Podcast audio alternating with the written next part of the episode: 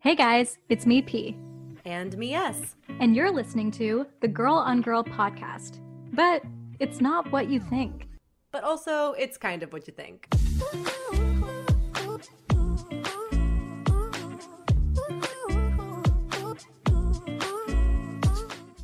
Okay, here's the deal. My name is Persis. I'm queer, Indian, femme, and a little over five feet tall. And my name is Sarah. I'm straight, white, cis, and a proud ginger. Every episode, we're going to talk about sexuality from a queer perspective, from a straight perspective, and what it means to find the fluidity between the two. We're going to talk about taboos, labels, dating, awkward moments, pop culture icons. We're also going to talk safe sex, self discovery, discrimination, and what it means to be a queer minority.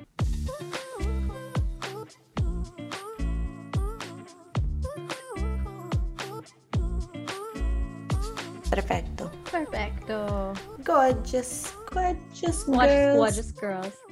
All around the world, pretty girls. Wipe the floor with all the boys. Pour the drinks, bring the noise. Fun fact um, I sent in a demo for that song and got rejected. You sent in a demo? Yeah, to the label. Can you Can you explain further? yeah, I sent it, I sent it on a tape. What do you mean the demo of the song like bef- before Britney or after Britney? Before, To be like I should sing this song and they said no no, we're going to get Britney to sing it. Is that what you mean? I wrote the song from my bedroom. If you wrote it, it didn't get rejected. It got recorded by international pop star Britney Spears featuring Iggy Azalea. yeah, I didn't get no credit. Written by, oh my god, these types of songs always have like 10 writers on them. And the lyrics are so funny. Perrie Edwards. Isn't that the girl from that group Little Mix? Yes. Who who dated uh who dated Zayn from. One Direction? huh. She is a co-writer on Pretty Girls by Britney Spears. You know what's so funny is I find like there's certain pop songs that will have like like a rant like someone you wouldn't expect and you're like, "Oh, they were on that or they like contributed to it." I love it. I, lo- I love seeing the credits behind stuff. Songs, albums, movies. Oh, really good segue. Thank you, Purse. What are we talking about today? I'm actually really excited to talk about this because girl on girl listeners, I love the movie Bend It Like Beckham. You really do. I really do. And I got to be honest, like, I think it's so iconic. It is a classic movie, but there are definitely some problematic things that happen in that movie and the script.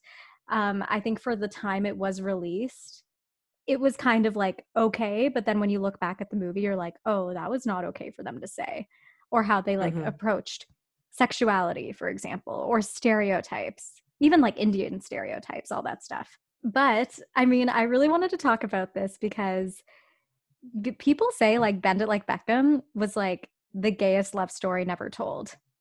Yeah. And I told Sarah that I wanted to talk about this because I did a little deep dive in the movie and I totally agree with this. I think there's so many queer themes that have to do with the main characters. And then I wanted to also dive into like other movies that might have been better if they were just gay, like gay storylines.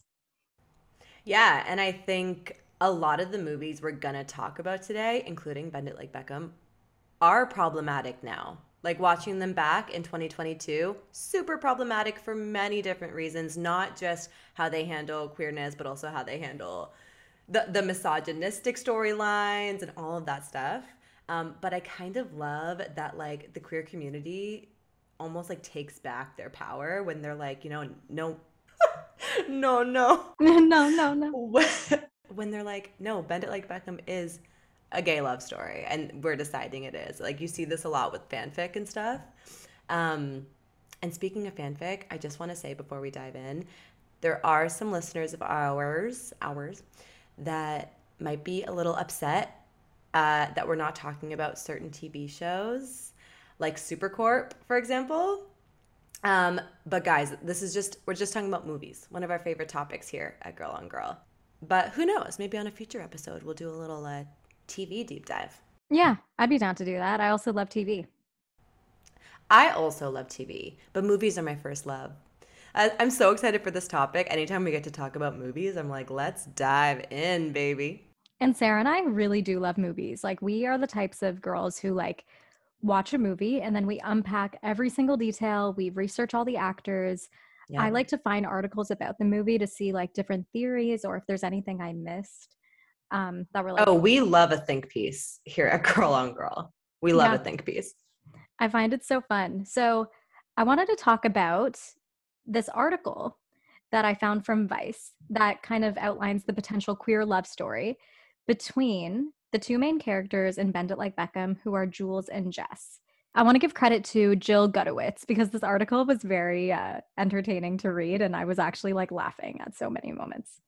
So, quickly before we move on, Jill Gutowitz, this is not the first time we've mentioned Jill on the pod. Actually, when I saw that name, I was like, have we said this name before? Because when I said Jill Gutowitz, I'm like, oh, I've said this at some point.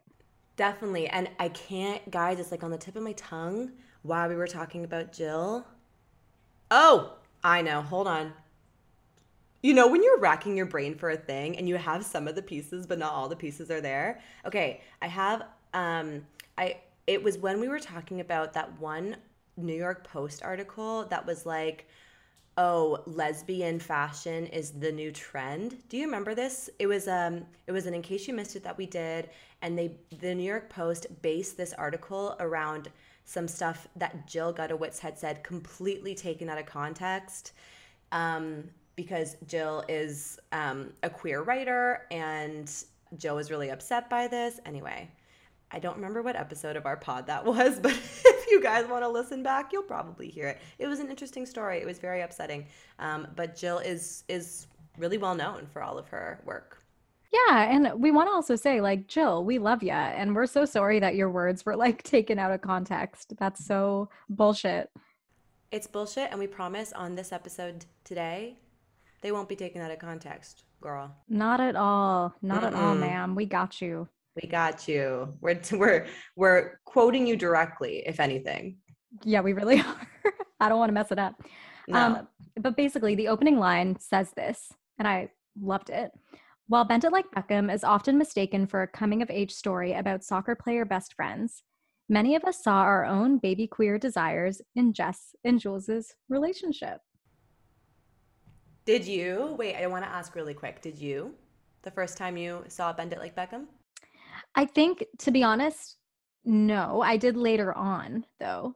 Not when I first saw Bend It Like Beckham. I was pretty young. And I actually, I want to give a shout out to my friend Christine Kamosi because when I first watched Bend It Like Beckham, I kind of associated their friendship like mine and Christine's relationship. And because I kind of look like Jess Bhamra, who will will explain for those who haven't seen Bend It Like Beckham, I kind of looked like Jess, and Christine kind of looked like Jules, who's played by Keira Knightley uh, we were both very in that in that year Indian and Christine is white. No, when Christine was younger, she had the she literally had the same short hair that Jules had. Oh, in Bend okay. Like Beckham, they actually did look really similar. And just like I was just an Indian girl, but like similarities here and there. I don't think mm-hmm. I look like Parminder Parminder now, but maybe at the time.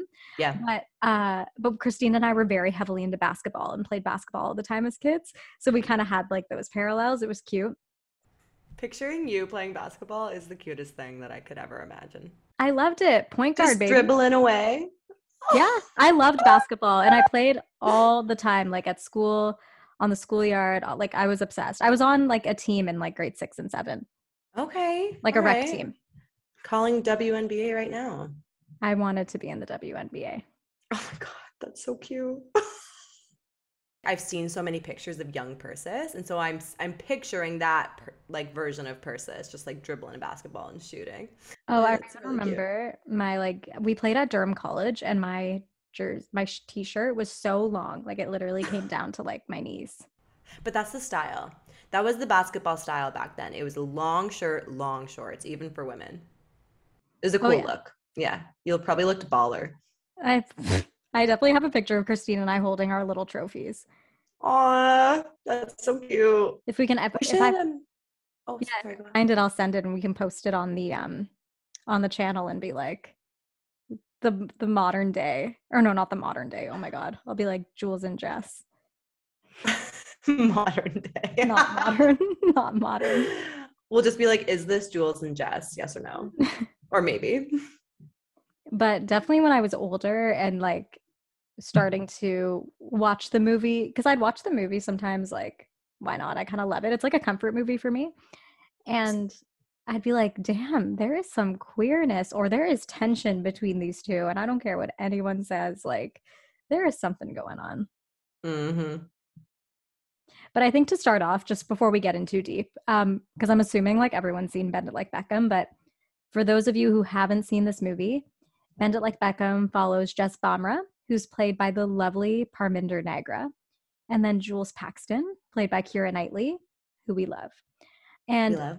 it's on their journey oh sorry follows them on their journey to being accepted by their families but not as queers but as female soccer players and jess in particular comes from a very strict british indian family in london who won't allow her to play organized soccer but then that all changes when she meets miss jules That's right. Um, and I mean, we're not going to spoil the entire movie for y'all necessarily if you haven't seen it, because if you haven't, you need to go watch. Actually, I would suggest you go watch it before this conversation, to be honest. Just stop the pod, go watch it, and then come back. Um, but they end up playing on the same soccer team and they go through all of this family drama and friendship drama and there's a little bit of boy drama but we're going to talk about that um, and come out on the other side as besties and soccer stars.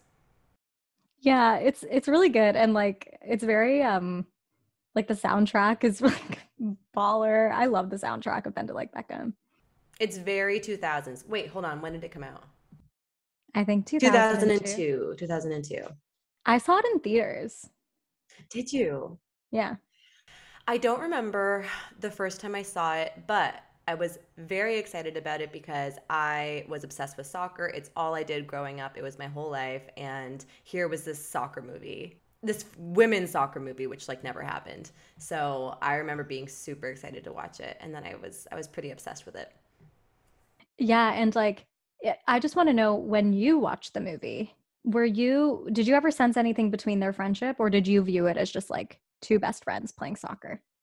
Definitely not. I viewed it as two best friends for sure. But, you know, I didn't have that queer, little queer bone in my body, you know, asking questions. I was just, you know, I was like a baby bird being fed thing. I just took whatever I was fed. You know what I mean? I was like, yep, best buds. totally. And um, I want to get into these different metaphors and how they relate to queerness that Jill kind of calls out. And I'm not kidding. Like, I was at points like laughing so hard at the writing. So, Jill, like, you're so funny. You're my spirit animal. Please come on the pod.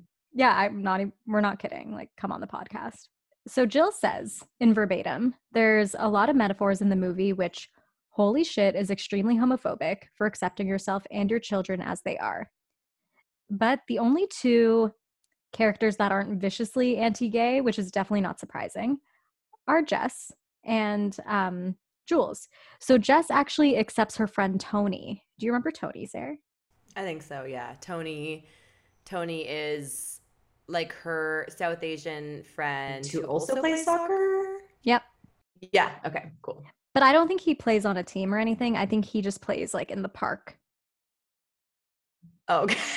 like because remember that's the whole thing like her her family's like oh like you have so much fun playing soccer with your friends like in the park you don't need to be playing no sorry football you don't need to be playing football like on a professional team No, I do. Sorry, I do remember them playing. in- I don't know why that's so funny to me. Of course, I remember them playing in the park a lot, but I, I guess I'm just like, why wasn't he on a team? He loved soccer. He was so good at it. i know but i don't it- think i don't think it was his like passion like it was jess because i feel like there's a part in the movie where he tells her like football isn't everything and she's like yeah it is Yeah, it is. sort of thing got it because such a huge theme of this movie is about Jules and Jess being accepted being allowed to play soccer and that being their life as women. So in my mind, I, I remember there being more like male players on a male soccer team to like create friction in that in that theme. You know what I mean? Like look at all these men in my life who get to be play soccer and meanwhile I have to like prepare for marriage in Jess's case. Yeah, I'd, I'd actually love to watch that back because I know that there's so many scenes of her playing soccer in the park with all these guys who are like her friends or Tony's and friends. She's always schooling them. She's like, bing, bang, boom, trick, trick, trick. None of them can catch her. She's badass. She's so good. And um, I think like when she's, I think it's, she loves Bend It like, she loves Bend It like Beckham. She loves David Beckham. yeah, in case, in case anyone didn't know, that's why it's called Bend It Like Beckham because part A, Jess loves Beckham, and they so does Jules, right? And they like really idolize him because there are no female soccer players to idolize.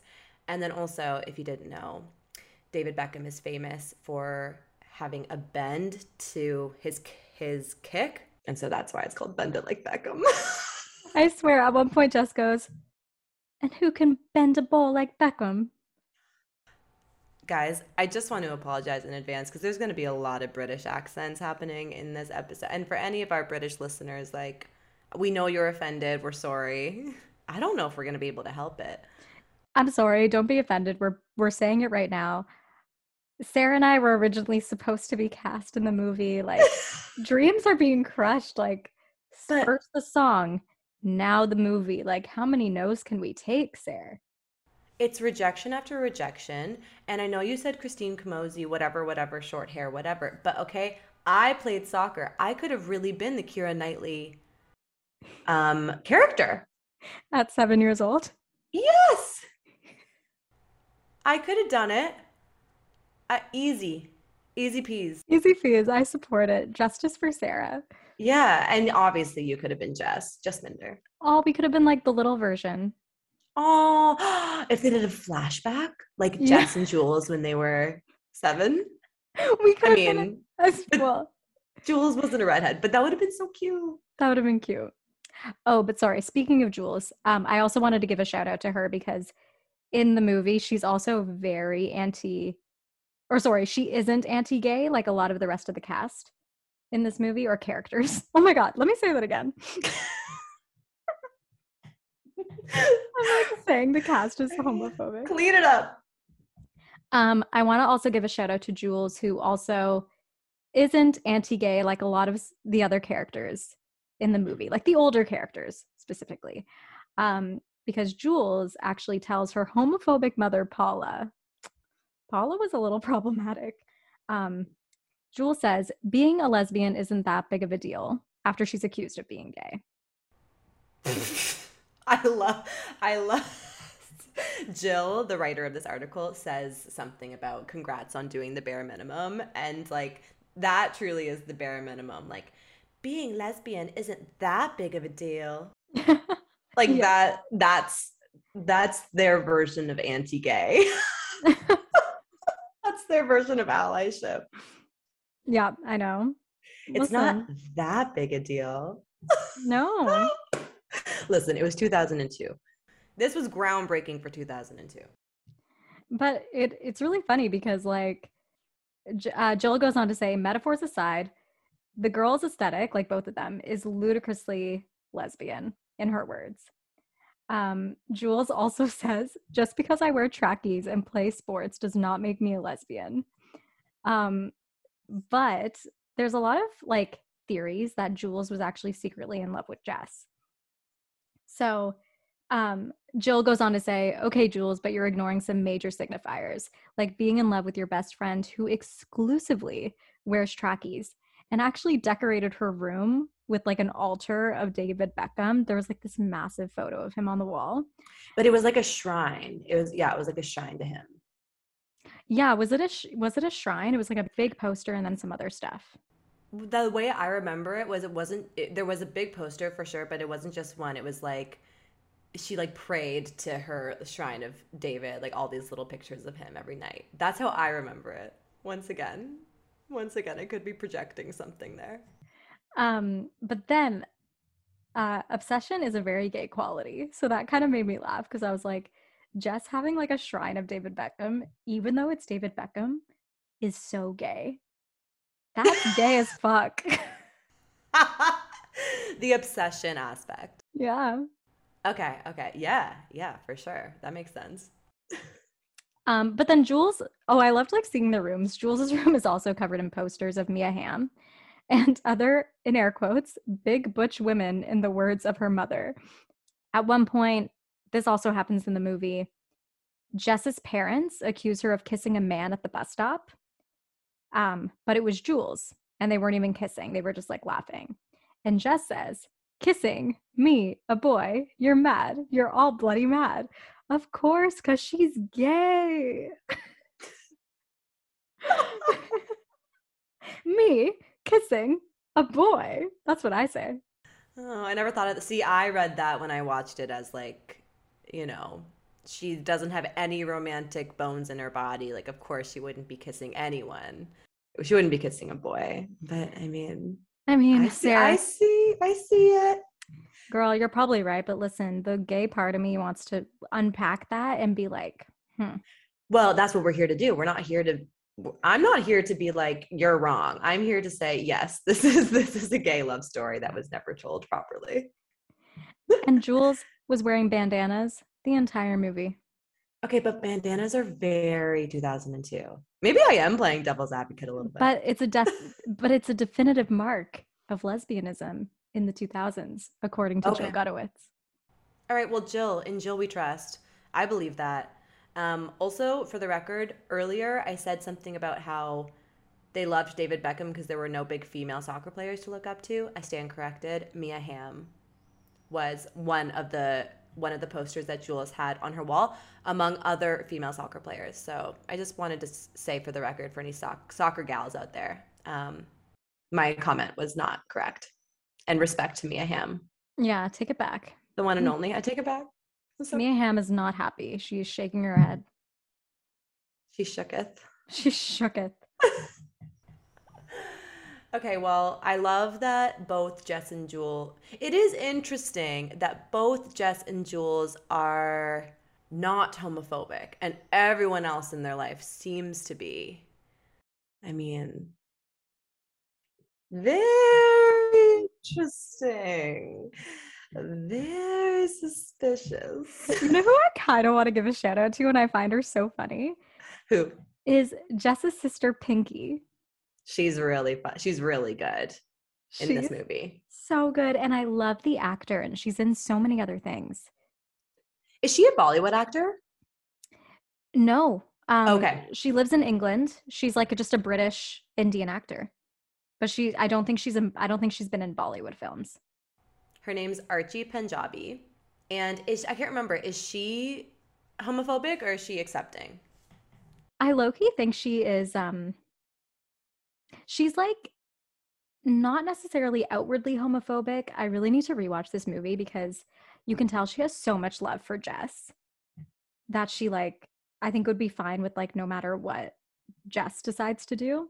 But I do know she acts like very suspicious of Jess like a lot during the movie, but I don't know if it's about like being homophobic. I think because Jess is like sneaking away to play soccer, she yeah. thinks she's sneaking away with a boy. Yeah, yeah, yeah. They make it they make they make everything about soccer. Like the the focal point is soccer and only soccer, I feel like. Until the boy stuff comes in, which once again we're going to talk about. But for anyone who hasn't seen Bend It Like Beckham, the Jess's sister, her older sister is very much like the uh, model Indian daughter. She's very interested in getting married, finding the right Indian man to settle down with. Like that's kind of what her whole life revolves around, and the the family unit is very invested in her wedding. Um, and so it's like major contrast to Jess, who doesn't give a fuck about getting married. Um, so that's like a big source of tension in the family. Yeah. Yeah, it is. Like, oh my God, so many quotable like scenes from this movie, but just even like when Jess, sorry, there's a whole very queer esque scene, guys, I think, in my mind, when Jess and Jules go shopping for cleats. And Jess tries to tell her parents, like, she was going to get shoes for um, Pinky's wedding.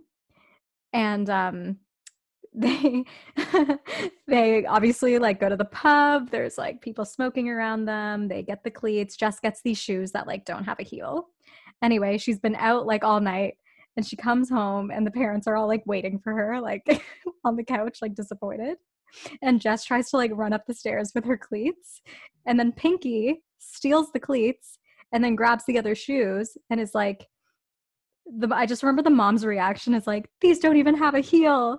And then they open the, the other box and it's like the cleats. And the disappointment is so like they're just so angry. And then i remember when her mom goes she like smells the cigarettes off of jess and she goes chee chee chee cigarette Wait, what? it's this What does that mean? Chi chi Like- chi cigarette. What's that? it's like i'm just, I can't breathe right I, now. I can't breathe when she goes chi chi chi cigarette and she like i think she, I have so many questions. What does chi chi chi mean? it's just Does it, does it mean like no, no, no, or bad, bad, bad? I think like bad, bad, bad. Okay, my second question, why were they in a bar to get cleats? Was it just like they they went shopping for cleats and then they went to the bar after? Sarah, they were on like a day date. So obviously you're gonna go shopping for cleats, you're gonna get Jess's shoes, then you're gonna go to the bar and get a beer. Okay, I love that. So they didn't get any shoes for Pinky's wedding, only cleats. No, they did get the shoes for Pinky's wedding, but they were like these black, like flat shoes. Oh, okay. and the mom was like, These don't even have a heel. Okay, I thought the joke was that she opened up the cleats and and was like because she didn't even know what soccer cleats looked like and said, "Oh, these don't even have a heel." Like I thought that that would have been funnier, don't you think? I think that would have been funnier, but like no. I should have written the movie. Jess just did get the shoes, but they they weren't that cute. I actually do have to say, sorry. Well, I mean, it was 2002, so we'll give her a little bit of grace. Um. Anyway, sorry, I went on a tangent, but chi chi chi cigarette I think means like bad, like like chi chi chi. Are you googling this? Yeah, because you don't even know what it means, but you love it. Because Hold it's on. funny. The mom is so funny. This mo- mother, the acting on this one, so impressed. The mom is really funny. And you know what? I love the dad too. I love the entire family. But Jess is my favorite. Chee chee chee. I don't know. I can't find. I can't figure out what it means. If anyone can tell us, Well, what what um what language does Jess's family speak? Do you do you know? I don't know, maybe Punjabi. Their religion is Sikhism. So I don't know. I don't think that didn't answer answer our question. I don't think, or maybe it did. Any Sikh listeners want to? I think it's Punjabi. Okay, I love that. Punjabi. Chi.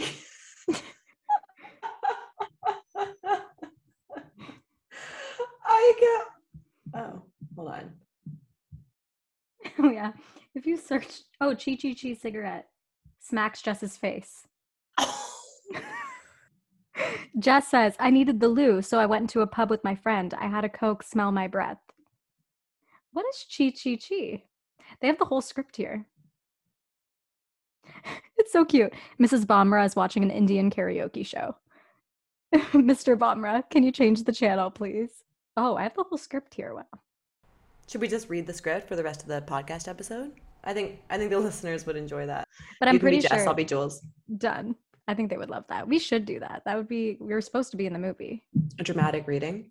hmm okay, what's the next So the first metaphor we talked about was I don't think there was a first metaphor we talked about. No, it was kind of more just like, okay, so yeah, Jess Setting and it up. Okay. Yeah, setting up like Jess and Jules were definitely like very um pro gay in the movie, like kind of sticking up for people. Like Right. Jess was very supportive of Tony. Jules was telling her mom being a lesbian's not a big deal. right, right, and their aesthetic was very stereotypically lesbian for the time. Yeah. Yeah, yeah. Okay. Okay, cool. But uh, I love this. Jill brought up gay gazing happens happens quite a lot in this movie, particularly from Jules. So, before Jules even introduces herself to Jess to recruit her for the Women's Football League, she watches Jess from across the park twice. Like she hides in the bushes, hides behind the trees, from the park benches. And um, I mean, as a woman loving woman myself, we gaze. We really do gaze. It's literally, according to Jill, 90% of women loving women relationship. It's like a mating call. I love I that. gay. If you like someone, you will stare at them. I I've called them, but I've said before on this podcast that your eyes like do a specific thing, um, and so I guess now we can just classify that as gazing. When you like someone, your eyes do something different. It's like a glossy gaze. It's like completely glossed over, and they get so big. They're like saucers. It's so cute. Like a cartoon character. Yeah, like you already look like a you kind of look like a cartoon character already because your eyes are so big and you have such like pronounced features, and then you know goes into overdrive. When I like someone, I'd very much be a Jules. I'd be like, okay, this sounds really creepy, but like watching them in the park Yeah, you'd be hiding in the bushes. for sure. Yeah. But at a Colette press tour, Keira Knightley actually told Pride Source that she wants a lesbian Bend It Like Beckham sequel and agreed that her and Parminder's characters should have ended up together. Yeah, damn straight, Keira Knightley. If Keira says that, I mean, and we know it is. Okay, well, I love the gaze. I wonder, I'm sure there are multiple instances of Jess gazing at Jules as well, because I think Jules embodies something Jess really wants. For a good chunk of the movie, Jules, even though Jules's mom is very strict and doesn't want her to play soccer, Jules is still allowed to play on the team and is really good and teaches Jess a lot of her skills. Um, and so, in the soccer part of this story, Jess is often looking to Jules for inspiration, motivation, and I'm sure part of that is like a, a gaze of like admiration and ultimately love. which leads to big, big crush. Big, big crush. Big, big cigarette. Cigarette.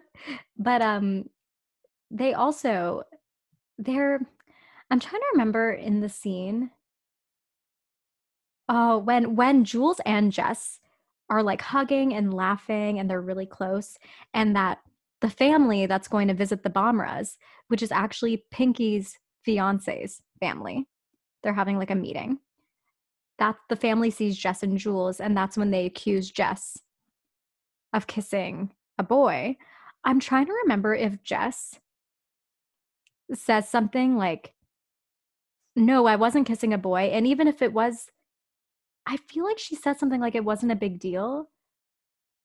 If if she kissed Kier, if she kissed Jules, and I want to like confirm that. But then someone from the other family says, like, oh, uh, they've heard about lesbians, and the last they heard was like she ran off with a woman and had short, short hair or something like that. I would need to find like what they said, but it was very much like, oh, we're so sorry for that family because we heard she ran off with a woman and dyed her hair blue and cut her hair or something. I don't remember that part, but it is. I think the reason why, one of the reasons, and we're, we're talking about all the reasons why this movie has been kind of like cemented in queer movie history now. But I think one of the reasons for me watching as a straight person is that they talk about queerness a lot in this movie. Like it's referenced multiple, multiple times. And I think it was that's why it's so problematic, right? Like me watching as a young female soccer player, what I was hearing was if you play sports, if you like are active and dress dress in trackies, um, trackies, like if you are going to be perceived as gay, because all of the conversation around queerness that happens in the movie, it's all related to them being sporty and them not caring about boys essentially. But that aside, they talk about queerness a lot in this movie. There's that amazing quote, "Oh, Pisces, I thought or a lesbian, I thought she was a Pisces." Mm-hmm. Which is my favorite quote from It's the movie iconic. personally. It's so good. One of the aunties, one of the Indian aunties. Um, they they're talking about lesbian or something and or Jess is a lesbian and she's like lesbian. I thought she was a Pisces. Um, like they don't even know what that lesbian is a thing. And I don't know, I just think it's interesting for a film that is not supposedly a queer love story by any means. They talk about queerness so much.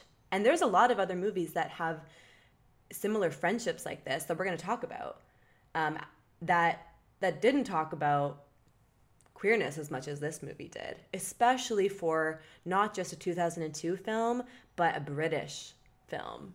Yes. And you Oh, know, yeah. The UK is often more conservative than than the North American audience.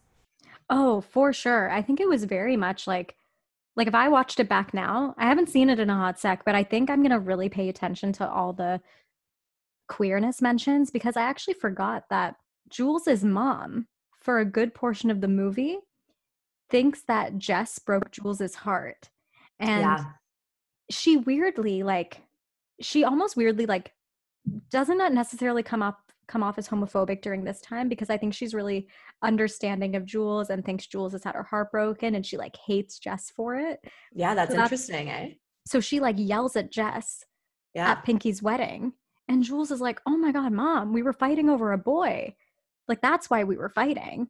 And the mom goes, "Oh. Okay." But then and that's when even Jules is like, "But even if I was, it wouldn't matter." Kind of thing. And the mom's like, "Of course not, sweetie." Of course not, sweet. I, my British accent is really bad today.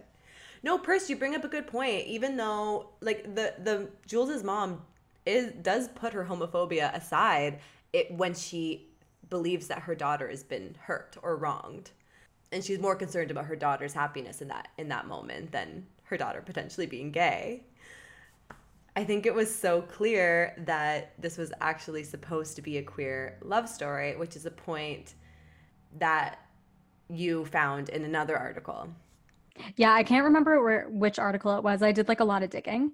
But basically, IndieWire once wrote about some of the problematic sides to Bend It Like Beckham, which we kind of talked about, like the film's approach to sexuality and LGBTQ themes.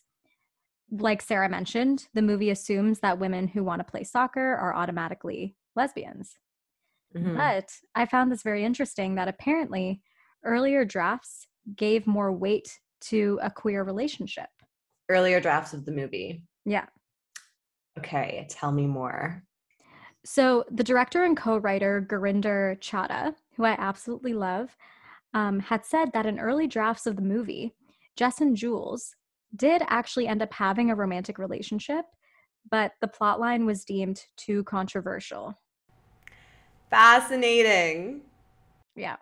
Okay, see, I didn't know this. That alone proves that this that this is a queer love story, whether queer stuff happened on screen or not. Because there's no way that Gurinder would have would have gone 180 degrees the other way. Like she kept all of those sprinklings of queerness in the script. And now, you know, 20 years later, in a pretty substantial way.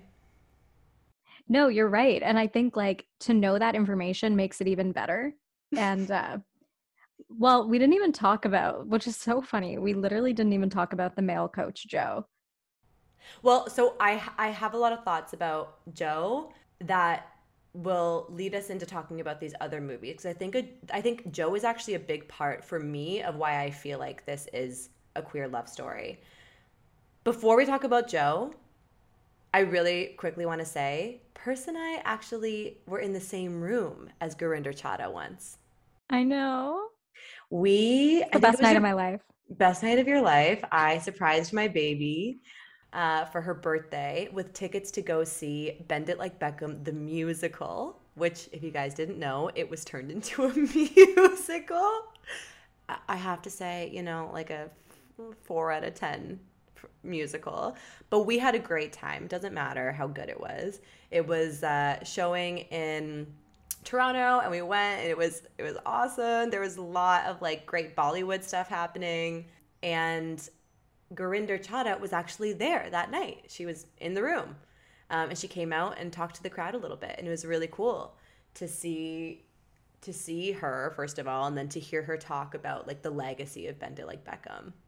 Yeah, that was pretty cool. And I was so curious to see how they were going to turn this movie into a musical and I I think they did like the best they could, but like the soccer scenes were so funny. It was like they were dancing with soccer balls and like kicking the ball around the stage. That's the main thing I remember is that they the dancers. I actually knew one of the dancers. Shout out Darcy. She definitely doesn't listen to this podcast, but I I love her. Um, but they had to dance with soccer balls, and it was just such a disaster because the soccer balls are going everywhere. I remember like you know, they would accidentally kick one and it would like go to the opposite side of the stage. My favorite part though was the Bollywood dancing. There was a lot of great like Bollywood costume, dancing, music type of stuff happening. That was my favorite. Oh, me too. And the music too. Like like I said, I feel like the soundtrack to Bend It Like Beckham is actually very iconic. And I yeah. want to give a shout out to Mel C, Sporty Spice. They play like two of her songs on the soundtrack, and she's known as like a gay icon. So, well, yeah. Did Mel C pave the way for Bend It Like Beckham? Mel C made being sporty cool. Yep. Sporty she Spice, did. baby. So, would Bend It Like Beckham exist without Mel C? I don't know. Guys, That's the real question. That's going to be the title of this podcast. I don't think Bend It Like Beckham would exist without Sporty Spice, personally. Me neither, because we also wouldn't have that iconic I turn to you in the German club. I turn to you like a flower leaning towards the sun. That's Mel C, yeah? Yeah epic. I turn to you. Oh my God, I'm going to play that right now.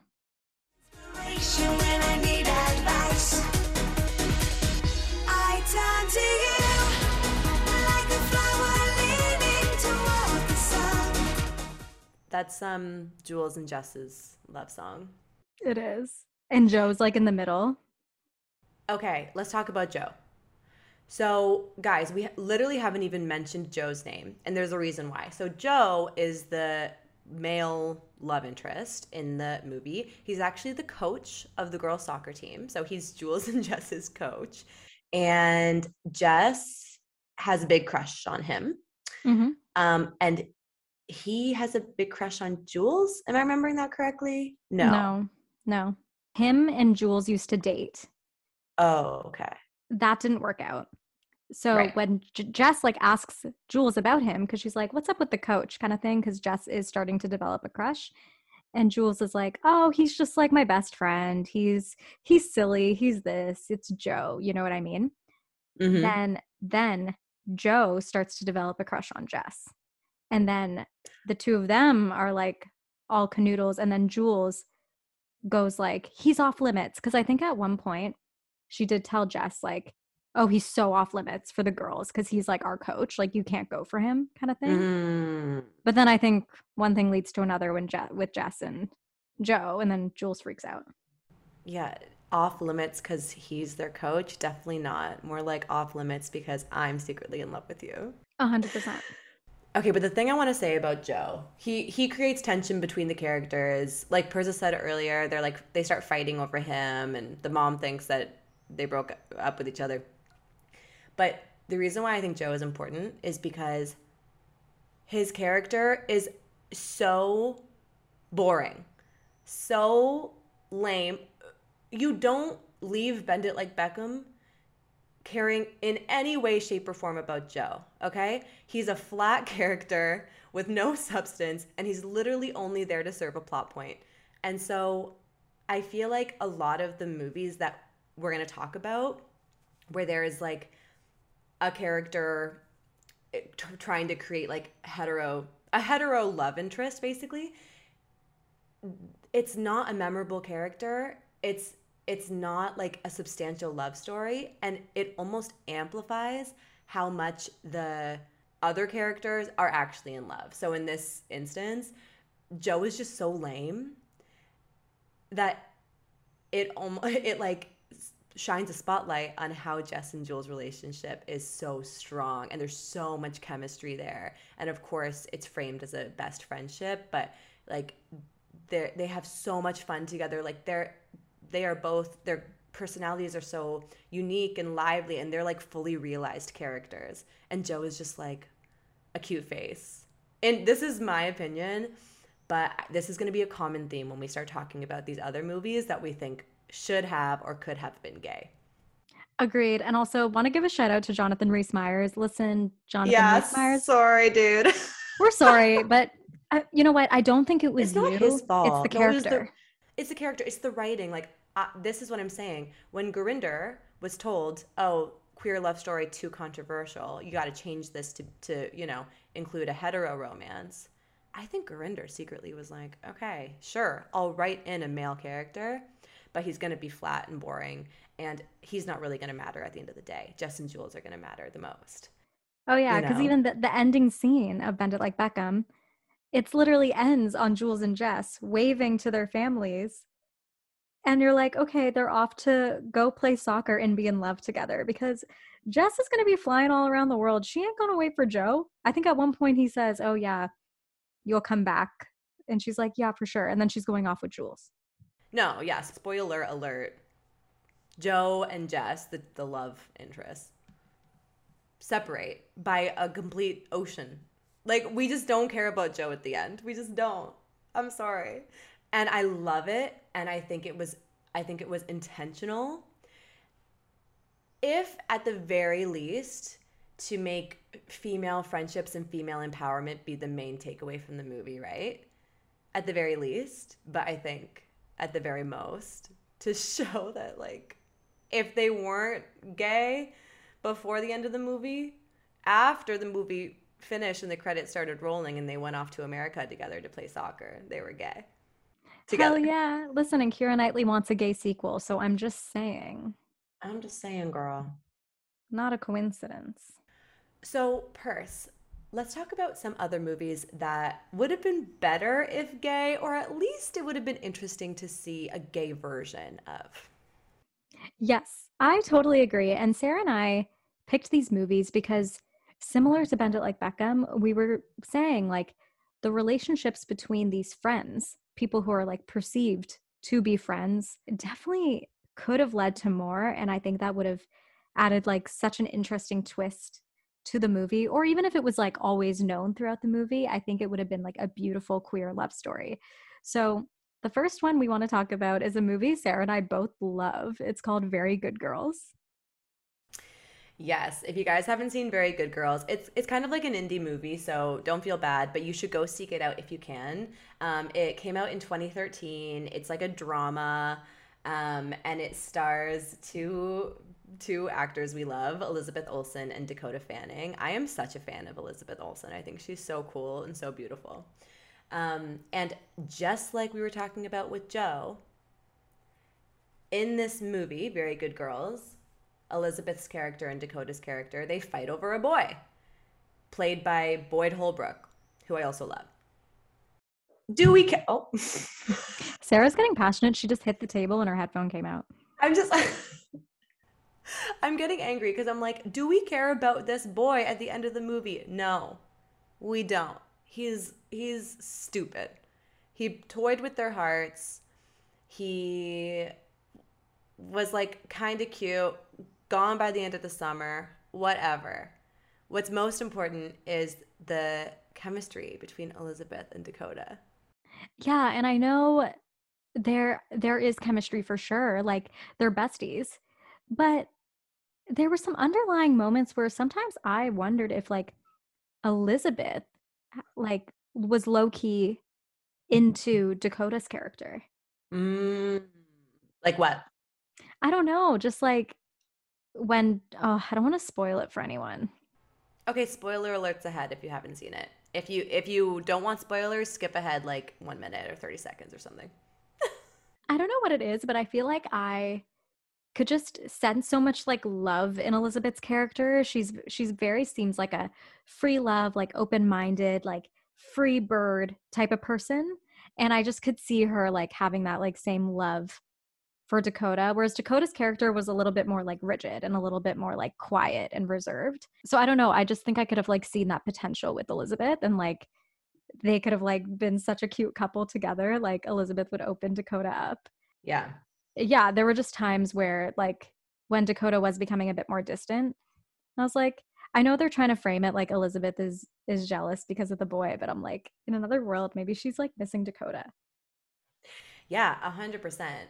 Also, side tangent, Dakota Fanning plays a female character that we see all the time in these like coming of age movies that irks me so much because it's like who would actually want to be around this type of character? She is moody. She barely says anything. It's okay to be shy and stuff, but words barely leave her mouth.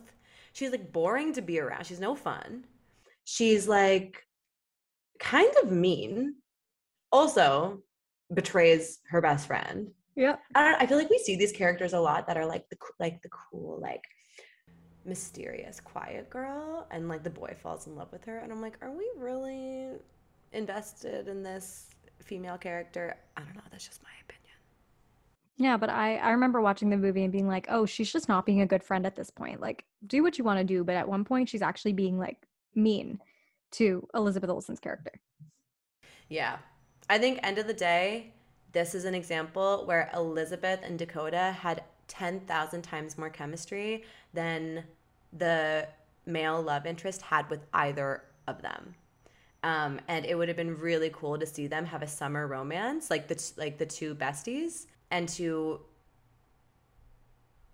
explore their sexuality that way before going off to college, instead of ha- instead of having like a stupid boy come in between them who like by the end of the movie you could care less about. He has no character development that would have been such a good love story because basically guys the story starts with these two girls going off to college and they are determined to like lose their virginities but then do you remember? I'm sorry y'all spo- spoilers.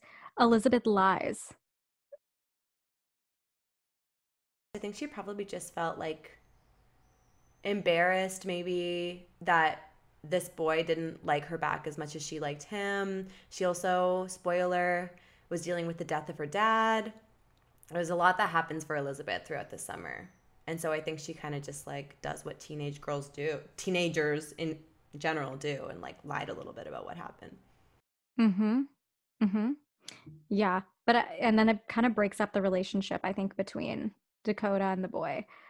But anyway, long story short, guys, go watch this movie. It is actually really good. It's like a really nice watch. And um, I do love all the actors, but Sarah brings up a good point. I don't like Dakota's character. I, it's just like not a character I ever enjoy. Like it's not that I don't like quiet characters. I just I I I like a female character who has a little bit more like oomph to them. I guess maybe that's just me. Yeah, she no, she's just very boring. Boresville, USA. Okay, the next movie we want to talk about is one that we've talked about on the pod before, so we won't spend a ton of time on it, but it's Fried Green Tomatoes. It is the classic 1991 film starring Kathy Bates and Mary Stuart Masterson. We talked about it with our friends at Big Queer Book Club many episodes back when we did like a queer book to film adoption roundup. And uh, this movie has long been like in the queer canon because it centers around two women, also also, you know, two best friends, but by all accounts it's a queer love story. It's just like never explicitly queer. And so that's why we have it on our list because everyone listening who's seen fried green tomatoes can agree that this already is a queer love story, but if it was explicitly queer, it would be just that much better. Yep, I totally agree. I think it would have been much better. And I also, well, we talked about this with Big Queer Book Club humans. I we love them. Shout out to you guys. We talked about guys. this where I was like, I would watch the movie and I'm like, wait, is this queer? And then there were many moments where um Idgie and Ruth would be like in a scene together where I'm like, okay, now this is queer, but it was never explicit in the film. So I was like, okay, Yeah. well, there are Yeah. underlying tones. And spoiler, the two of them end up like being lifelong partners, living together. Um, like they build a life together, but in the movie, it's kind of assumed that they're building a life as besties. Um, so I don't know. All I'm saying is Fried Green Tomatoes reboot 20 2020s with two young hot actresses and make it queer, make it real queer. I think that's needed. Let's let's uh let's uh, start a petition. okay, yeah, we can do that. We'll start it this week. Perfect. I would love to see it. Um, yeah, next we want to talk about Bring It On with Missy and Torrance. Bring it on. A classic. A classic. A staple of my childhood. Came out in 2000. Guys, if you haven't seen Bring It On, it's the quintessential cheerleader movie. It's so good. Also, just like Bend It Like Beckham, so problematic when you watch in 2022. There are so many things that could not have been done in a movie today. But We can't help but love this movie still. Yeah, and actually I'm more curious to know like do we did we sense between Missy and Torrance that Torrance had a thing for Missy? I sensed, okay, now I didn't sense this when I was a kid watching, but since watching it since, I sense something between both. So, another aspect, so if you guys haven't seen Bring It On, it's about high school cheerleaders. Torrance and Missy are best friends. They're both on the cheer squad, and it's just basically about them, like, you know, winning the cheer competition and, and be, being best friends. They also have like a friend fallout, as you know, friends always do in these movies. Missy, though, is the alternative girl. She's the all kind of punk rock girl. She dresses differently from the other girls, and I think there there's definitely like an undercurrent of her being like the quote unquote lesbian character, the, that stereotype of how a lesbian might dress. And so watching it in later years, I always felt like they both had a thing for each other and that Missy was kind of framed subtly, secretly as like the queer girl who could like show Torrance what she was missing. You know what I mean? Yeah. Oh, I could see that. I could see that. It definitely in that like stereotypical sense. in a st- very stereotypical way but you know what i mean like she she like dressed in a certain way that was different from the other girls at school but i thought i felt like it was a mutual attraction and i just felt like they had so much chemistry as friends as best buds in the movie Mhm. um way more chemistry than once again the male love interest Um, I forget literally forget who it was. Yeah, so he was played by an actor named Jesse Bradford. His name was Cliff.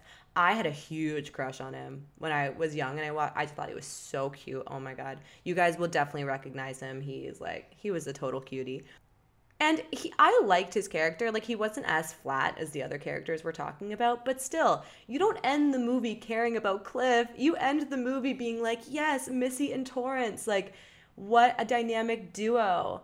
Love them. Want to see only stories about them from here on out. Like, who cares about Cliff? He's gonna be gone in like a few months. yeah, like you don't care for that storyline. No, and there's this famous scene in the movie, you guys will all remember if you've seen it, where Torrance is having a sleepover at Missy's house and she is brushing her teeth. And then Cliff comes in and starts brushing his teeth right beside her. Do you remember this like iconic scene? Of course. And they're brushing their teeth and then they're like competing over who's gonna spit the most spit out. It's very flirty. I was thinking when we were talking about doing this episode, can you imagine if that scene had happened with Torrance and Missy instead? Oh, oh, that would have been amazing. it would have been so playful and flirty and fun and you you know you could have been you could have perceived it as like best friends playing around with each other. But the tension, you know, the, there is like a weird sexual tension going on there because there's no words exchanged. They're just like staring at each other in a mirror. I was just like, how good would that have been with Missy instead of Cliff? That would have been really, really cool. I wish we could have seen that. Right? That's a good point. Um, and then doesn't Missy walk in and she's like, what was going on or something? Yeah. Yeah, for context, Missy and Cliff are brother and sister. So so when Torrance and Missy become best friends, Cliff's always around. And he has a huge crush on Torrance. Yeah. Because Torrance is super cute. Kirsten Dunst. Yeah. Top tier. Top tier. But I'm I'm sure we can all agree that a spin-off with Missy and Torrance getting getting busy. I think Bring It On did like a little reunion with like the cast and they all had an interview. I'm gonna go watch that later. Oh, love that. I want to watch it. Can you send it to me? I will, and I wish the interviewer asked that question. Yeah, what a great because it is in the it is in the conversation. Like the queer the queers are talking about this for sure. Uh, Totally. Like uh there's definitely gotta be like Missy and Torrance fanfics out there. Oh, without a doubt. And if you've written one, please send it to us. We want to read it. Please.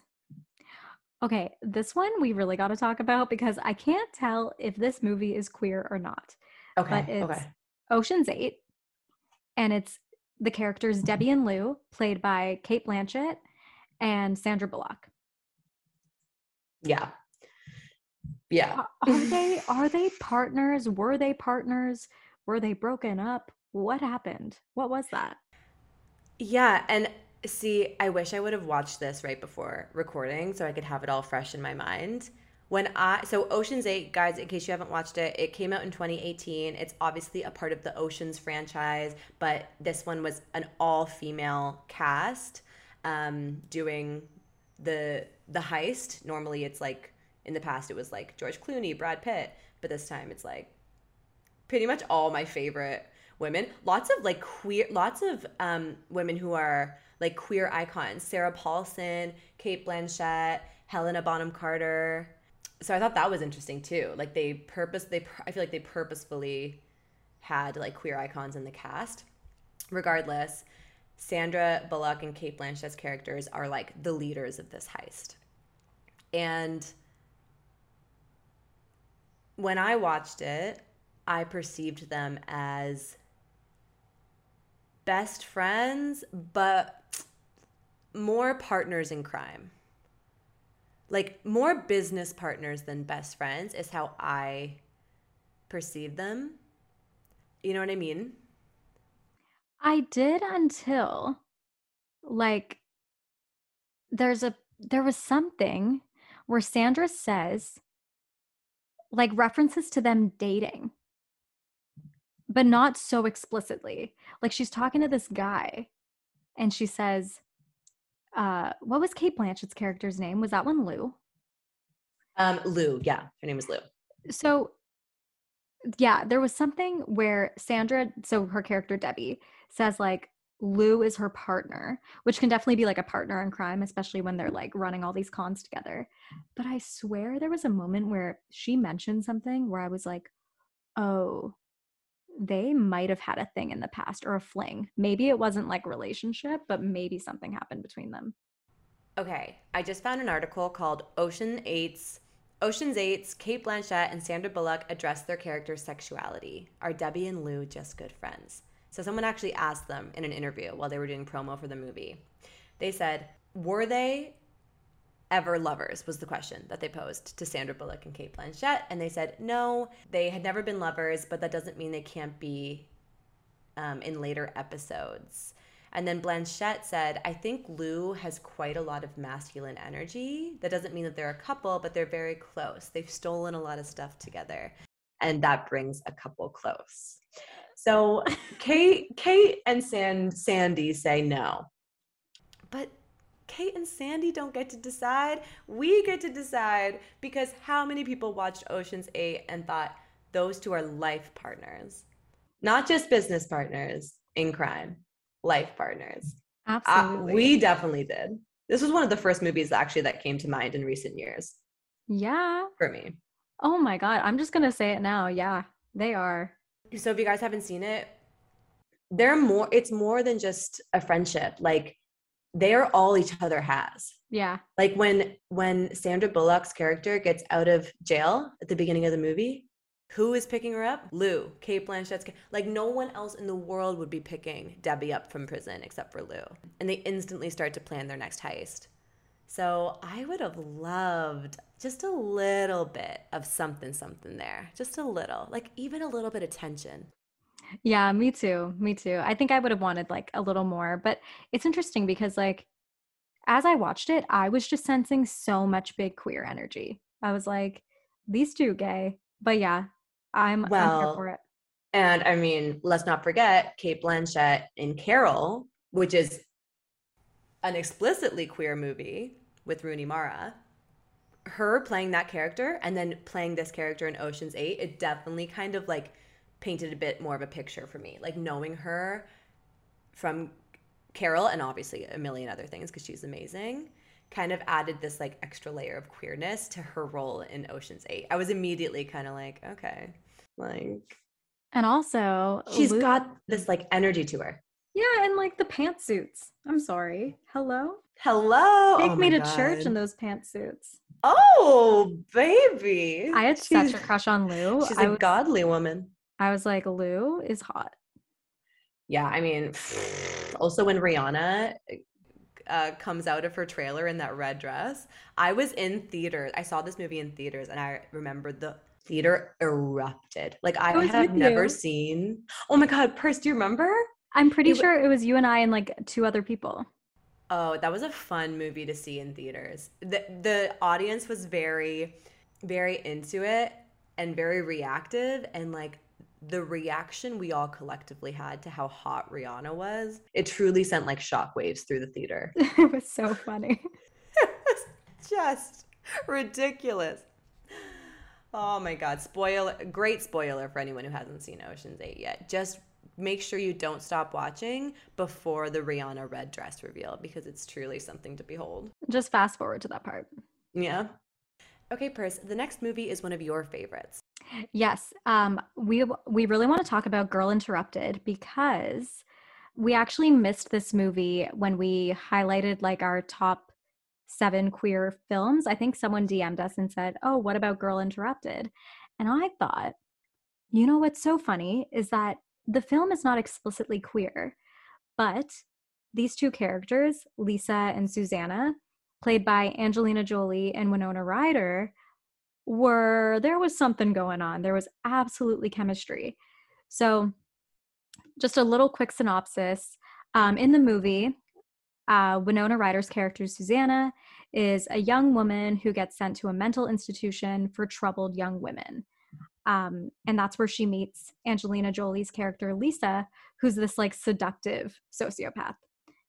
But anyway, throughout the whole movie, it's like very endearing. It's like actually my favorite movie of all time.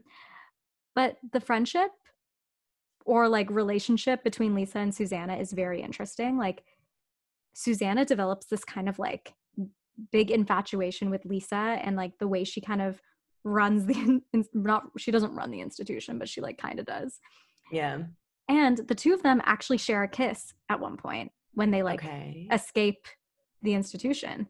Winona just like leans in and kisses her. And Angelina just like smiles. And then they both kind of just like look at each other. But then that's it. That's all you see. They never talk about it again. They don't. But then they have this like dramatic like breakup, like a friend breakup.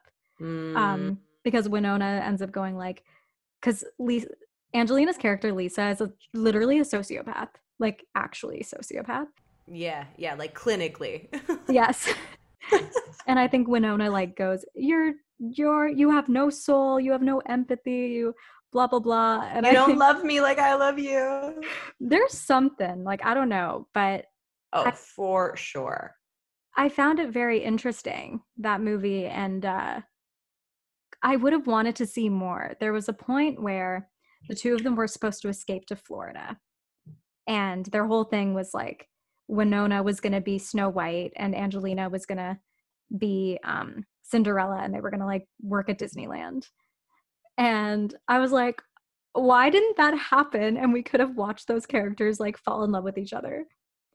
Well, I mean, a runaway plot is so queer.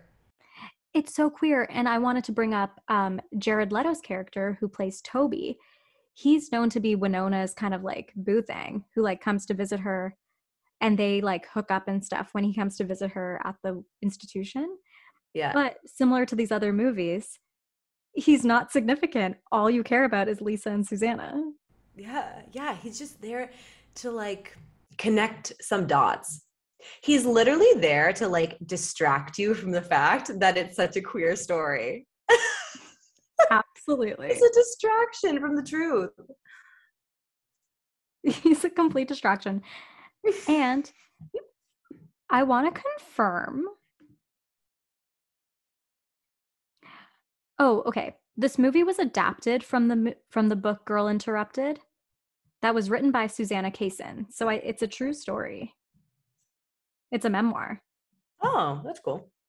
And she was diagnosed with borderline personality disorder and was sent. And they do talk about that in the movie. That's what Susanna was diagnosed with. But I'm curious. I kind of want to read the book now because I want to know was Lisa real? Like, who's that? What was going on? You have to read the book. Yeah. I can't believe we didn't talk about it during our Big Queer Book Club, or did we? No. Okay, yeah. You got to read the book and then we got to discuss. Maybe we can have um, that author on the pod. Susanna Kaysen? Yeah, we I don't should. know. That'd be cool. we could ask. I mean, listen, ask and potentially you shall receive. Actually, Worst yeah, case, she says no. maybe we can totally email DM her. Yeah, I'm down.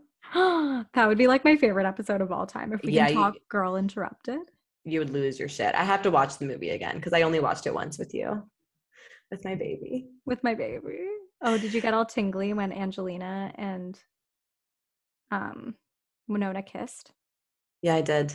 I got all tingly inside. Susanna 73. Oh wow. Okay. She has a lot of time on her hands, probably. How are we gonna get in contact with her? I was gonna be like, let's send her a DM. My grandma had an email address. She was 92. It'll be fine. We got it. Contact her literary agent. okay, and the last movie we wanted to touch on really quick, just because we saw it in a few places in the interweb, you know, the queer interweb, is The Notebook. Guys, you all know The Notebook, the famous romance that came out in 2004 starring Ryan Gosling and Rachel McAdams. One of my personal favorites. I can't help it and I'm not going to hide it. I just love The Notebook so much. I've seen it a bajillion times. We were thinking that it might have been cool, maybe in an alternate universe, if Ryan Gosling's character, Noah, and um, Kevin Connelly's character, Finn, who played Best Buds, had a little bit of a queer romance going on. I just thought they had such great chemistry. They were so close. They did everything together. They worked together. They went to war together. Spoiler alert Finn dies in the war. But what if, imagine this, Purse, Finn doesn't die in the war? They come back from the war together, two soldiers with a ton of PTSD. Noah still builds the house, and they live in that house together on the side of the river. And they're happily ever after till they die. I know, but then do what happens to Rachel McAdams? Like, was she just like a summer? She was just a summer, a fling? summer fling. Yeah, a beautiful summer fling. But she was just like all these other boys that we're talking about. She was just like a device to help Noah realize that he had stronger feelings for Finn. True. So she was just like, exactly. She was just like that character, you know, you kind of experience, you're like, oh, okay, cute, like fun fling, first love, even. Then it's like, wait a minute. Noah looks at Finn differently and is like, are you thinking what I'm thinking? And then Finn goes, I've always been thinking. Yes, and this definitely happens while they're while they're at war. Because war times, man, you never know. Are you to make it to the next day? You could you could die any moment. So you got to tell the people you love them when you love them. Tensions are high. Things happen. They kiss for the first time like on the battlefield or in the trenches or something. Why It's does like I- love always feel like a battlefield? Oh, A battlefield. And then that song plays in the background. you know what I thought you were singing? What is love? Baby, don't hurt me. Hell no. I gotta sing Give It Up to Jordin Unst, Sparks. unst, unst, unst. Um, yeah, Battlefield. Great song. Or, you know, the classic, Love is a Battlefield. would probably be my pick personally. That was just something I thought would be kind of fun in, yeah, like a parallel universe. However, I don't know if you saw this. I did see quite a bit of chatter online about just the fact that, like, the film itself has all the inner workings of like a queer romance, just in terms of the setting, the summer, the want to be together but can't be together thing. Um, and that it would have been really amazing if it was a queer love story featuring Rachel McAdams and and another woman. Who knows who the other woman could have been? Like, there's not really a character in the movie that would have sufficed, in my opinion. But do you remember the scene where her mom takes her for a drive to this like dirt lot and they see this guy working in the distance and the mom says like i was in love with him um, and i decided not to be with him and like wow how different my life would have been. And they're looking at this man. I saw this thing this person saying online like how powerful it would have been if it was a woman that they were looking at. And the mom was saying i i was in love with her and i could i couldn't be with her. How different my life would have been. Telling her daughter basically like go go with your gut, follow your heart, be with this woman you want to be with, even though it's 1945 and you can't. You know what I mean? Oh my God. I swear if the notebook was like gay, that would probably go down in history as like the best queer movie out there. Yeah, because it's just like the quintessential love story. And so take all of those factors that already exist in the, you don't have to change anything except for like the characters and the plot. But like, you know what I mean? All the elements are there to just make it like mm, so good. Wow, that that should have happened. Well, I I kind of think the notebook is like perfect the way it is. And as a straight girl, I do love having like Noah and Allie as something I can look at and yearn for. But if, you know, there was like a spin-off or something, or like a someone recreated the notebook and called it something else and made it queer. You know, like you could do that. We could do that. But that's the thing. I think now we have all these opportunities to create more queer films because we do have a lot of hetero films, right? Like romance, especially. And we always talk about how, like, queer films, there isn't a lot. That's why people were even like, what do I watch below her mouth? Like, I need a queer film. Yeah. Um, especially like a women loving women, like sapphic film that's not like all about sex. Mm-hmm. I want romance and I don't want it to be hinted at. I want it to be explicit and I want it to be like the notebook. So Sarah and I are going to work on that together. Yeah, we'll start writing a script. It'll be called um The iPad. Ew.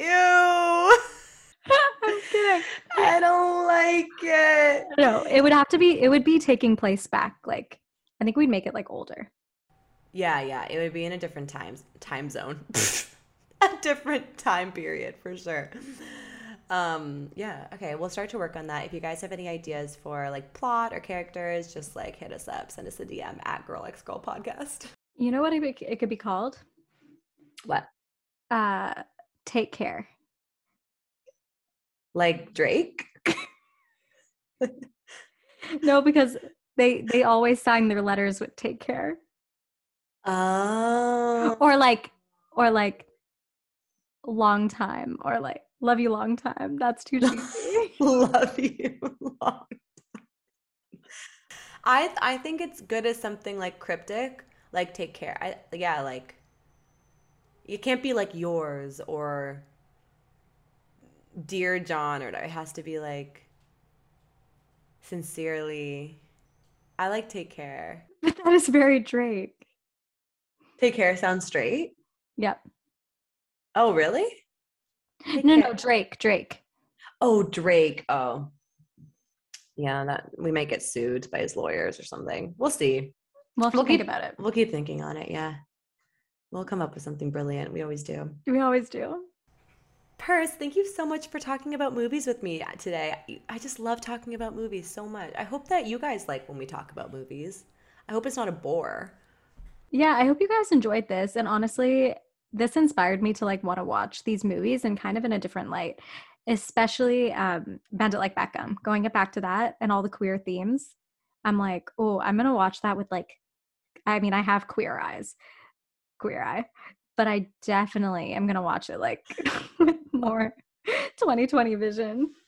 Me too. I am too, and I hope that everyone listening does the same. It's honestly, first of all, because it's fun. It's just kind of fun to look back at these movies and imagine uh, subplots, essentially, that aren't explicitly being stated on the screen. But also because, as we have said many times, we still don't have enough representation in film. Um, you know, it's really getting there. Things are changing, things are moving, but in our opinion, it's still not enough. And so, um, for Persis and so many other queer people growing up in our generation, you had to grasp at straws essentially for these straight quote unquote straight movies to like find the the queer representation that you weren't seeing um, and so the more we talk about this kind of stuff hopefully the more um, films are released that are just in your face queer That's all I want to see. I know you do That's all I You wanna want from see now it. on. you want to see a lot of stuff in your face Mhm, yeah, yeah, for sure. i don't like that Anyway, um, on on that note, um, That Guys. grossed me out. I don't want to think about you with stuff in your face. with like, I don't know, think of me with like, yeah, actually, we won't go there. We won't go there. I don't Sarah's getting go there. uncomfortable, I'm getting uncomfortable. I'm getting flushed, flushed and flustered. flustered.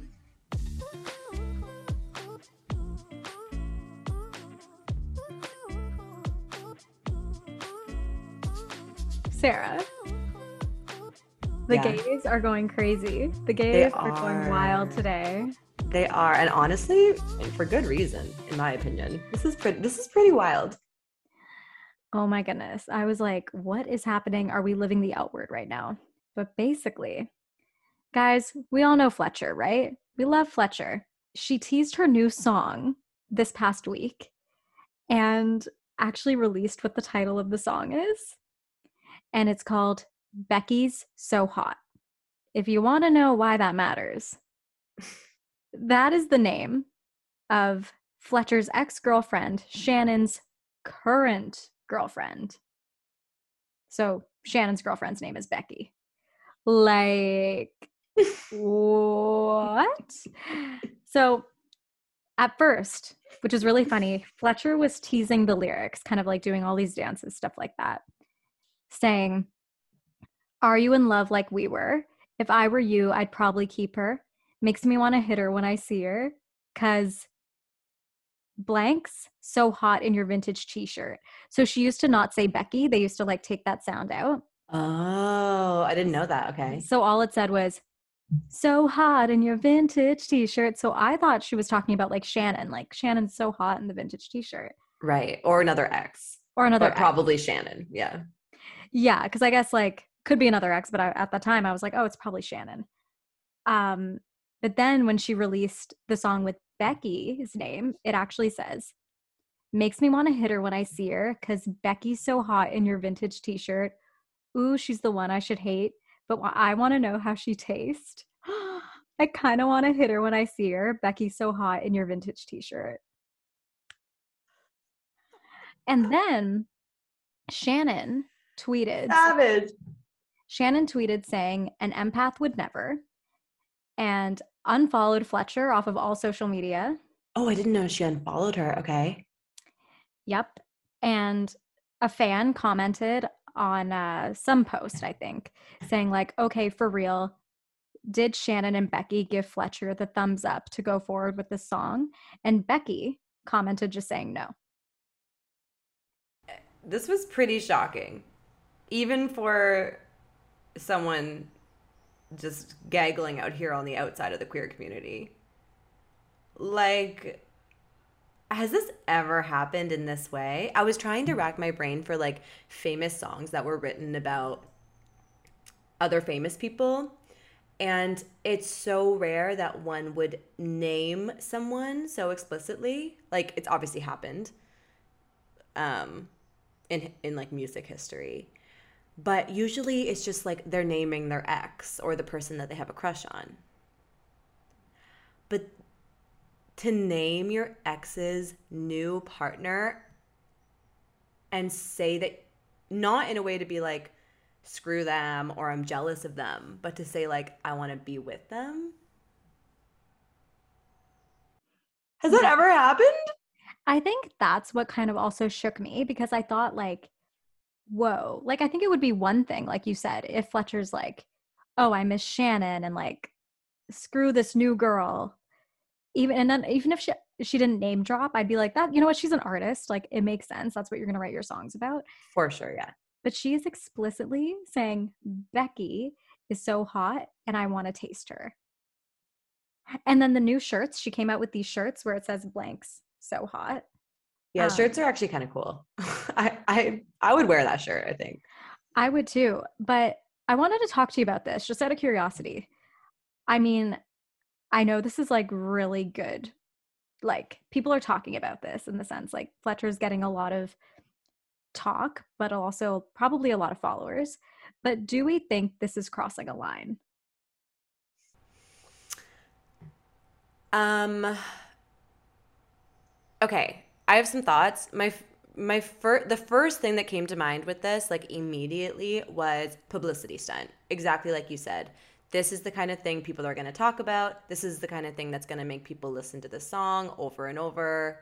Maybe follow Fletcher if they haven't already followed her. Maybe dig into her catalog, become a fan of hers, buy a ticket to her show, etc. Um, and in that case, it feels like crossing a line because you're doing it for um like very selfish monetary reasons. You're like trying to trying to uh make headlines essentially. Um but on the other hand, you're when you're an artist, like there shouldn't be limits on what you can create. Fletcher's someone who has always spoken candidly about her exes in her music. Um, I mean, I just had sex with my ex in a New York apartment. Like, she's never shied away from being very candid. This is like a whole new level for her. But there is a part of me that thinks, like, who are we to say that she can't say this in a song if she thinks her ex girlfriend's new girlfriend is really pretty? Yeah.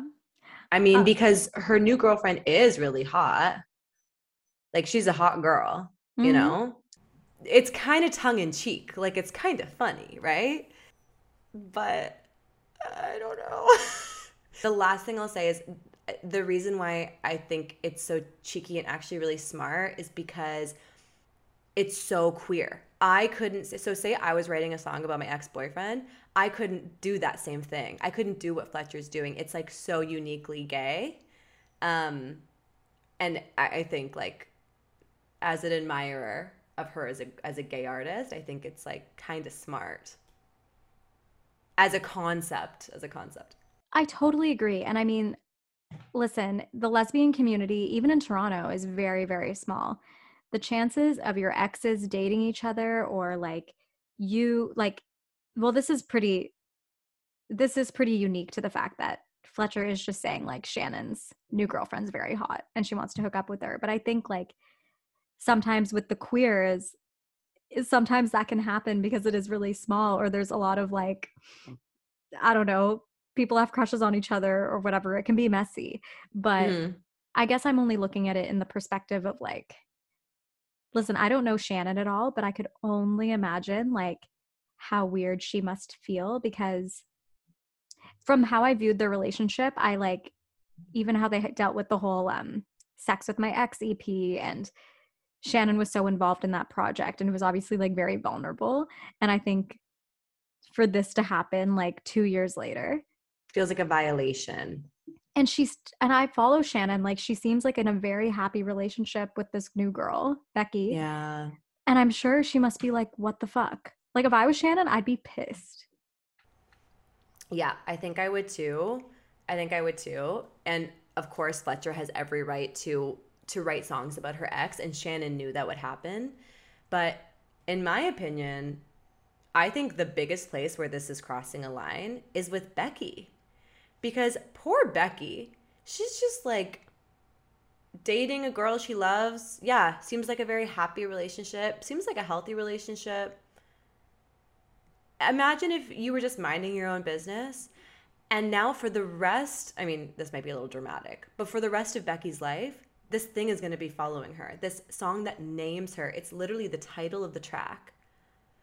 Like it kind of almost reminds me of like the Jake Gyllenhaal Taylor Swift thing where like Jake Gyllenhaal literally had to turn off the comments on his Instagram because they were all Taylor Swift fans being like where's the scarf Jake give her back the scarf my Swifty my Swifties will know what we're talking about but it it reminds me of that on obviously a smaller scale but it's like this kind of thing will just follow you like imagine all the people commenting on her pictures now be, with like Becky's so hot. I want to taste her. You know what I mean? Which it just if I were her, I would feel so uncomfortable. Sure, it's a compliment, sure, but I would feel really weird, uncomfortable and and violated. Like my relationship that I'm working on that I feel healthy and safe in has been like publicly violated by an ex of my new girlfriend. It's just weird. That that's what I mean. I think I as much as I'd be like, "Oh yeah, it's not like Fletcher saying anything like rude about Becky. She's in fact just complimenting her and being like, "You're so hot. Oh my god." But I'd feel uncomfortable, especially like people are saying like I hope their relationship is going to be okay because that could also probably cause a lot of weird tension that's like not caused by them. You know? It like puts like a little this was weird.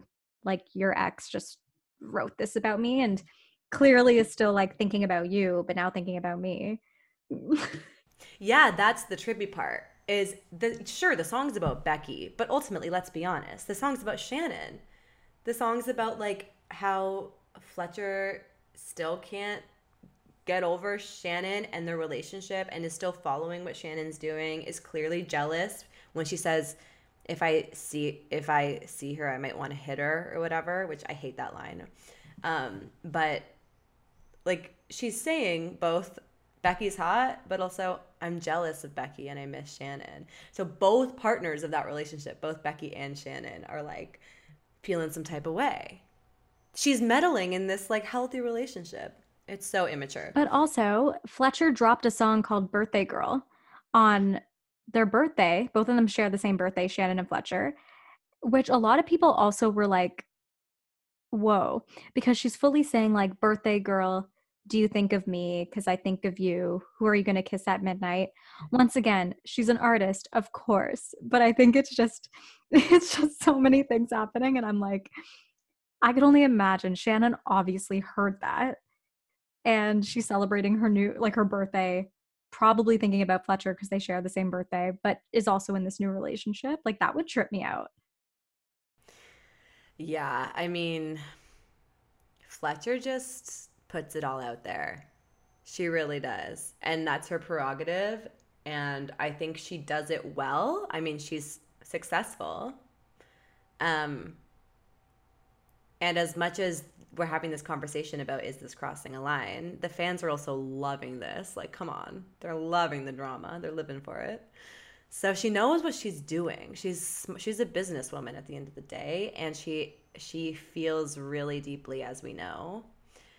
And she's just like putting both of those things out there on the line.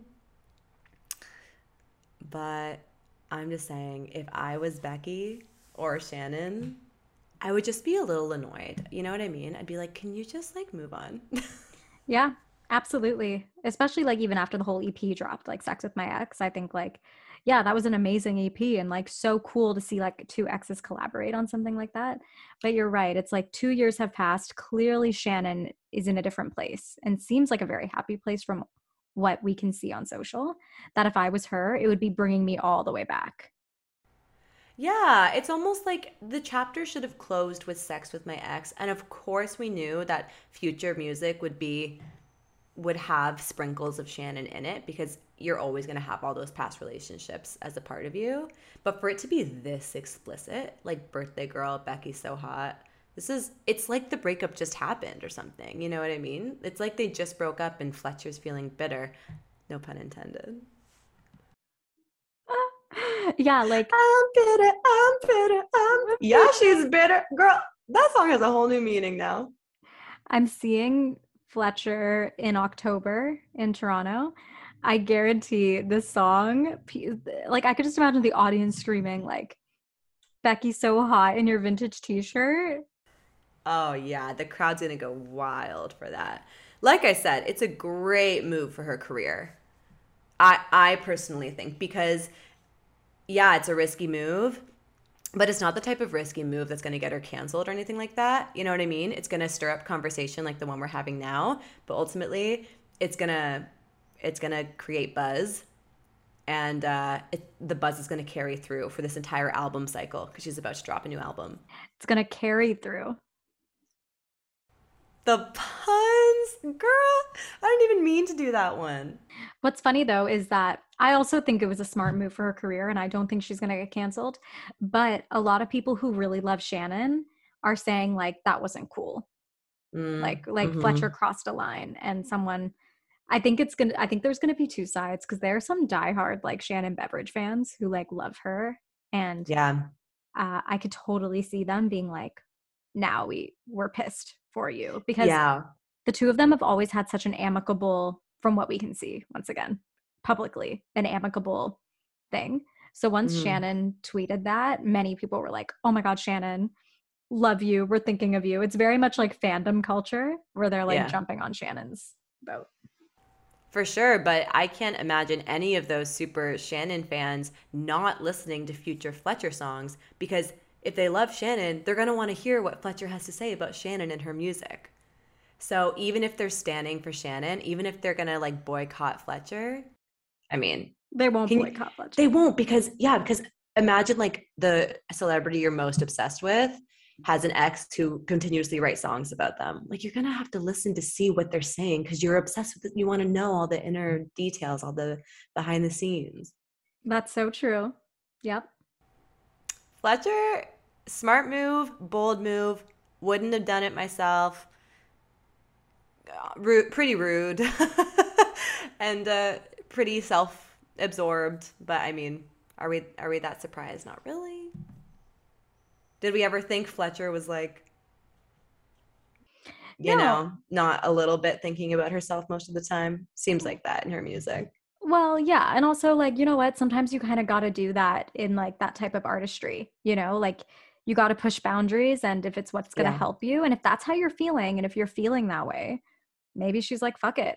Yeah, I do think Becky's so hot and I want to sleep with her. So that's what a cool angle. Yeah, and I think it's actually a big move for gay music. I actually think I think I think it's a pretty like like very obvious gay anthem. But yeah, it, it's just like very in your face gay, which we you know, we want more of. So it's kind of a great kind of a great piece of uh, representation for gay girls everywhere. And it is very L word esque, very much like so much into like like that happens a lot in the queer community. Like people date each other and yeah. yeah. So it's almost like not that shocking. I think it's just that I think it's more the relationship between the two of them that seemed so amicable. And then it was like, oh, this got blown up. Okay. Might not be okay for a little bit. All right, Sarah. Well, I'm going to go say a prayer for Becky and Shannon tonight. Please do. I'm going to say a prayer for Fletcher that this doesn't backfire and ruin her entire career. And if it, but if it does, hey, she's welcome to join Girl on Girl podcast. Well, I was going to say, Fletcher, if you're listening, we would love to have you on the pod to discuss this. I mean, I hope we didn't say anything that offended you. I might have. But like we love you and want to talk to you about this so come on the pod an exclusive girl on girl. You did call her uh, pretty selfish but it's okay because i came to her defense. I came to her defense. Yeah and this is what we're all about on girl on girl healthy debate. Yeah. Thanks for uh, hanging guys. Love y'all. Doesn't it feel like we're talking to a live podcast yeah because now we're experts at live podcasts Oh my god. Well, just like tiny disclaimer before we sign off. We we know we already mentioned this on our um, on our socials and stuff, but we know the audio for the live event episode wasn't like the great quality audio y'all are used to hearing on the pod. when I say great, I mean mediocre. Um, but uh, thanks for listening anyway, if you did. And we hope that you guys could, one, hear it, and two, enjoy the show. Yeah, exactly. We hope you liked it. And truly, we do hope to do more of that in the future. So, more to Yeah. come. More to come. We'll keep y'all posted. All right. Love you guys. Good night, Sarah. Love you. Night P. It's nighttime for me. Night night. Sleep.